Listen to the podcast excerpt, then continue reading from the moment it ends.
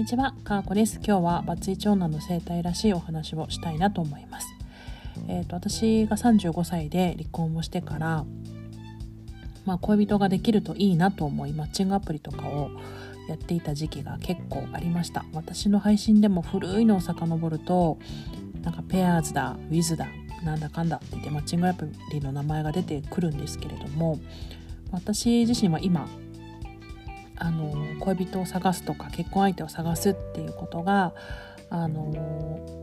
あまりこう心がそういうことに動かなくなってきているので、まあ、そういったアプリをするっていうことはなかなかないんですけれどもあの35歳で離婚をして、まあ、そういったいろいろなアプリを渡り歩いている間に一つ気づいてしまったことがあってこれ世の中の既婚者がやってるなっていうことにあの気づき始めましたもちろんそうじゃない方もたくさんいますし私の姉もあのいわゆるマッチングアプリペアーズというマッチングアプリで結婚もしているのであのアプリが全て悪だとかっていうふうに思わないんですけどあのアプリってね結局ものすごい個人情報が詰まってるんですよね。顔写真年収年齢とか地域とかもうそういう情報がすごく詰まっているので、まあ、私はこういった発信活動とかをしていてあのそういったアプリに登録するっていうこと自体がものすごくあのリスクがあるなっていうことを感じますし、まあ、冒頭に言ったようにそもそも恋人を作るとか結婚するとかそういうことに全く今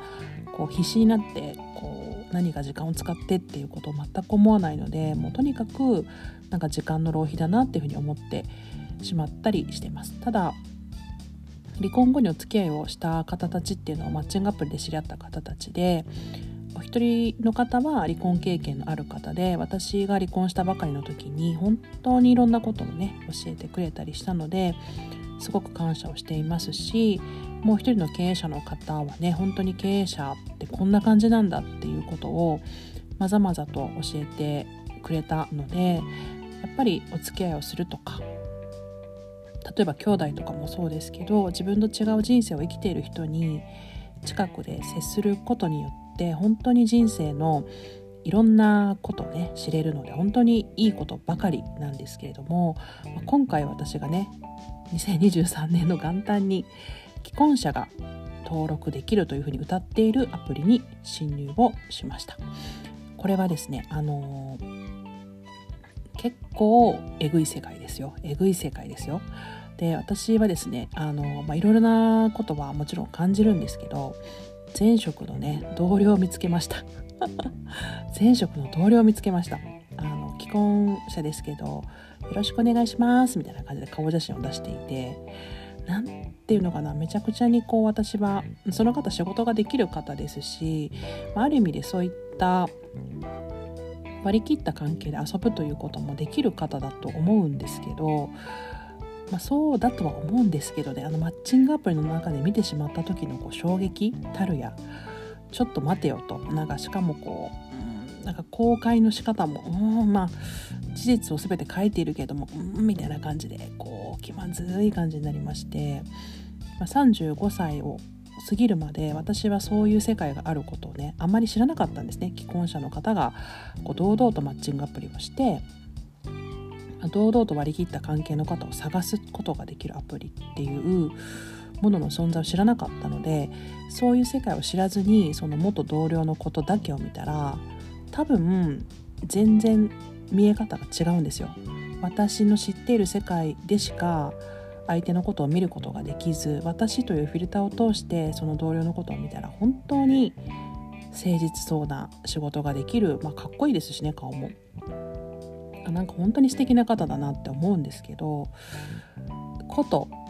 ことですよ。世の中のいろんなことを知ってしまうとですね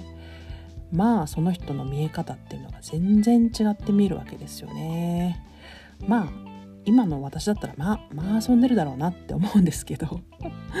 離婚する前の私にはその人をね見た時にそんな風には全く思わなかったですね。でまあまあ私も硬い仕事をしていたのでその相手の方もまあまあ硬い仕事ですし人から見られることも多い仕事ですしね。ちょっとアプリであのあの感じはやばいんじゃないかなとかって思いながら。たわけです。であの私がねそのマッチングアプリをしていたのが約2年ぐらい前なんですけど同じ写真の人がね56人いましたねあの同じ写真を使っているのか拾った画像を使い回されてるのかさっぱりわからないんですけど本当にこれ本人かなみたいななんかそんな感じがあってうんなんか本当にこの世界って、まあ、もちろんお金がすごく動いている世界なのでマッチングアプリ内でね男性の月額課金だけでもすごい金額ですしあの女性の方もあのすぐ抜けないように女性の方はマネタイズができるような仕組みができていてあの通話をしただけでねこうあの Amazon の天城風のポイントがもらえたりだとかなんかそういう風にこう LINE だけ交換してパッと去るみたいなことがないようにアプリ内で働いてもらえるような仕組みができていてこれはね本当にこれは私がバツイチ独身でパートナーがいないからこそ侵入して知れる世界ではあるなというのを思ったんですけど、まあ、世の中ってこんな風になってるんだ。へえみたいな。そしてなんかこうそこから透けて見えるこうドロドロ感というかねあの知らなくてもいいようなでも知っていた方がいろんな方を見る時のこう情報にはなるなぁなんて思いながらすごく元通りを見つけてすごく複雑な気持ちになりながらあの世の中のドロドロを見ておりましたけど本当にあの独身の人はほぼいなくてですねあの8割既婚者ですね。既婚者 OK となってるアプリは8割既婚者ですし、ま、男性なんていうのは既婚者なので顔出しももちろんほぼのほぼほとんどの方がしてないですしねこれで何をどう信用してどう人間関係を構築しようというのかもうさっぱり私は分からないなと思いながら、はい、でそういったバツイチ独身パートナーがいないからこそ